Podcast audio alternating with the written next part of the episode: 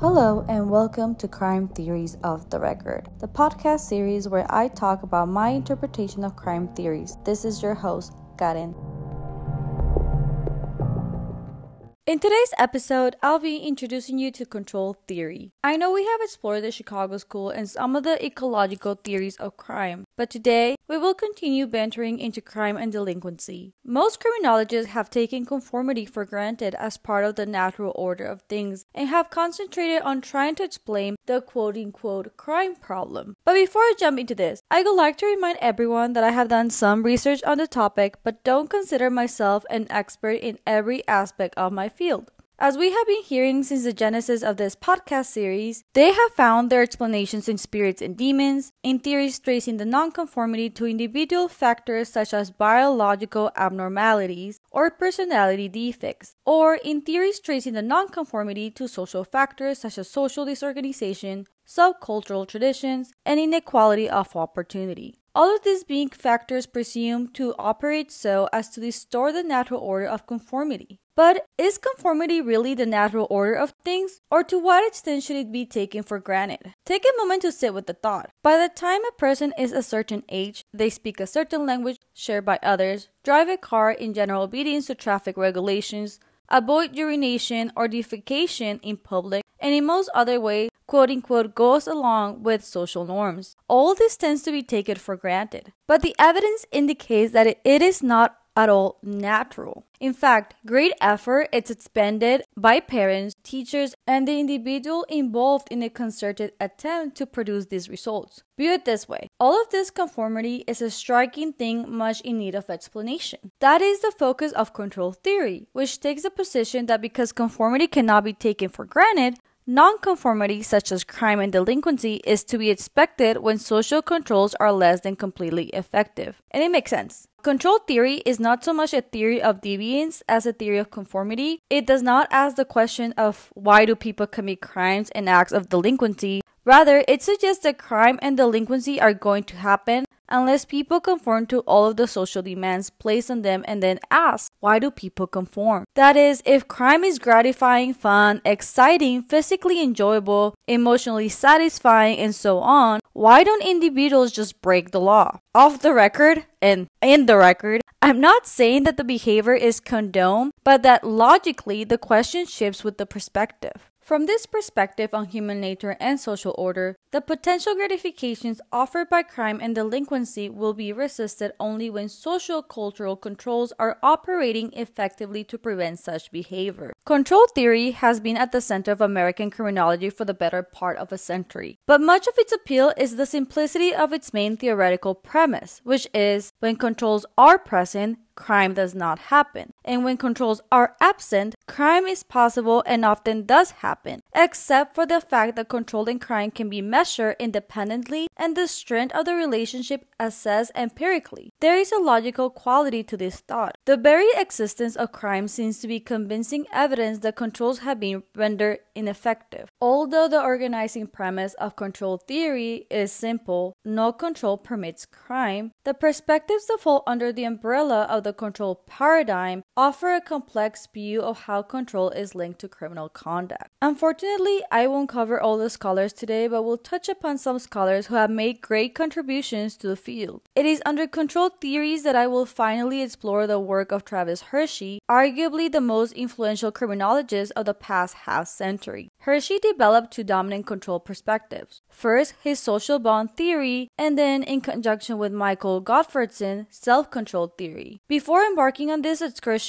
across control theory, it is important to focus on Durkheim and the Chicago School a bit longer. Both bodies of work remain rich sources of ideas about both human nature and social order. It is not surprising to find they also contributed much to the reconsideration of the basic assumptions about the relationship between human nature and social order. This school of thought marked the development of control theory. The origins of contemporary control theories of crime and delinquency are to be found in part in the work of French sociologist Emile Durkheim, in the same body of theory that inspired Merton's analysis of anomie as a source of crime. which I have covered in previous episodes. Durkheim's work was a product of the late 19th century, a period that had seen a dramatic social change in the wake of the Industrial Revolution. He described anomie not simply as normlessness but as the more or less complete collapse of social solidarity itself. The destruction of the fundamental bonds uniting individuals in a collective social order so that each person is forced to go with it. Technological change had combined with the rise of capitalism and the old world of agrarian society, in which farmers and herders lived simply in face to face relationships with interests in common, was rapidly giving way to a more complex, urban, technologically sophisticated social system that we see now. The sense of community was being eroded, the large extended family consisted of many relatives working together was being torn apart and replaced with a new nuclear family of parents alone with their children. And the pace of life was accelerating with an increasing division of labor separating different individuals into occupational specialties. For Durkheim, writing in France later in the century, he observed the moral order as more fundamental than the economic order. The idea of social solidarity can be said to represent almost a religion to Durkheim. Everything which is a source of solidarity is moral, and everything which forces men to take account of other men is moral.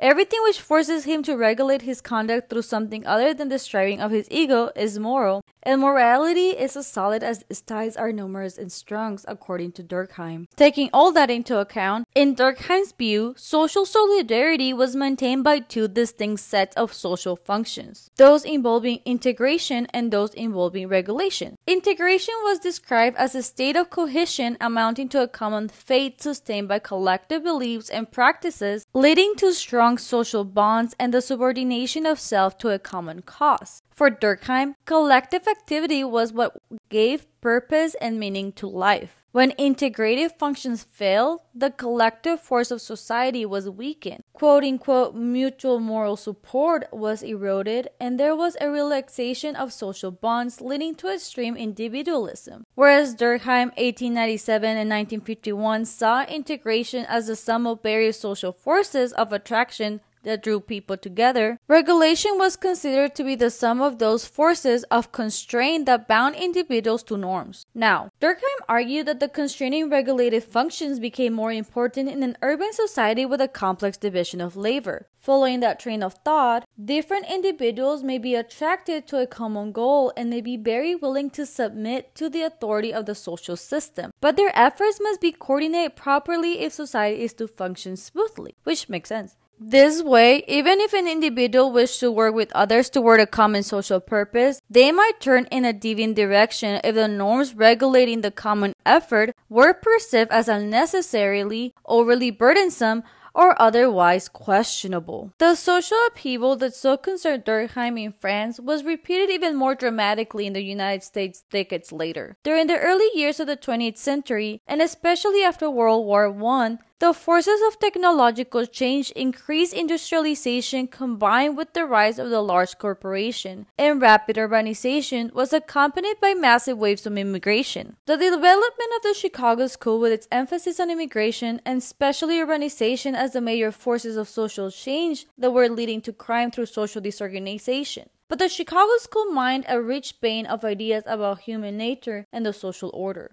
This idea led some theories not toward a search for criminogenic forces in society that might be pulling or pressuring people away from their normal conformity, but rather toward control theories that refuse to take conformity for granted as a natural order of things, like some of the criminological theories discussed in past episodes. These control theories also were influenced by the social disorganization perspective, some explicitly and some implicitly. Among the various control theories, Two related Chicago School themes remained central. The first had to do with interpretations of the nature of human nature, and the second one had to do with the nature of community. Regarding human nature, the Chicago School developed the line of thought that explained the self as a blending of a primal self and a social self, but the focus was on showing just how the social self was formed. The second related Chicago School theme, the study of community, was reflected in the work of Park and Burgess and in the studies of the spatial distribution of natural areas and conflicting cultural traditions undertaken by Shaw and McKay, which we have discussed early on when introducing the Chicago School in past episodes. There, the stress was on the idea of social disorganization. In addition to this approach, much of the social psychological emphasis in the works of different members of the Chicago School had to do with the possibility of such social disorganization through the collapse of community as a consequence of increasing social distance among individuals who refused to get close to one another. Wirth 1938 described as a problem of segmentation that separated people and made it impossible for them to relate to one another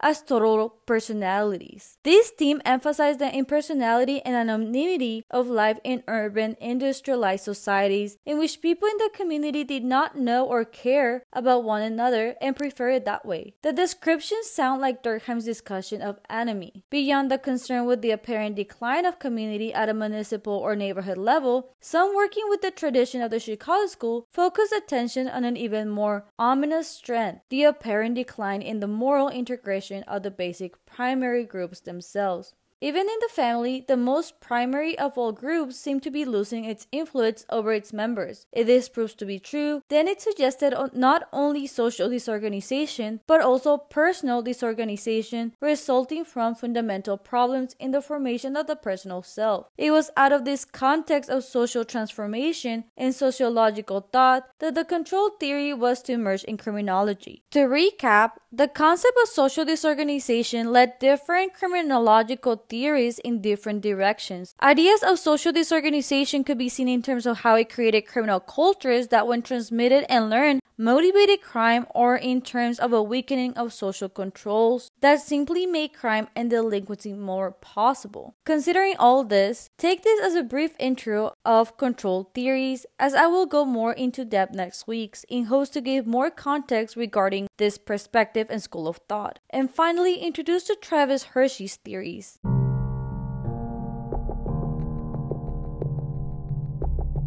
Off the record, this podcast series is brought to you by Anchor. Thank you for listening and choosing this podcast. If you're loving what you're learning, follow us on Instagram at ct.offtherecord. That is at ct.offtherecord, where you can visualize some of these theories and get some scoops on upcoming episodes. Come join us and please rate, review, and subscribe on Spotify or whatever platform you're listening from. And don't forget to join me for next week's episode.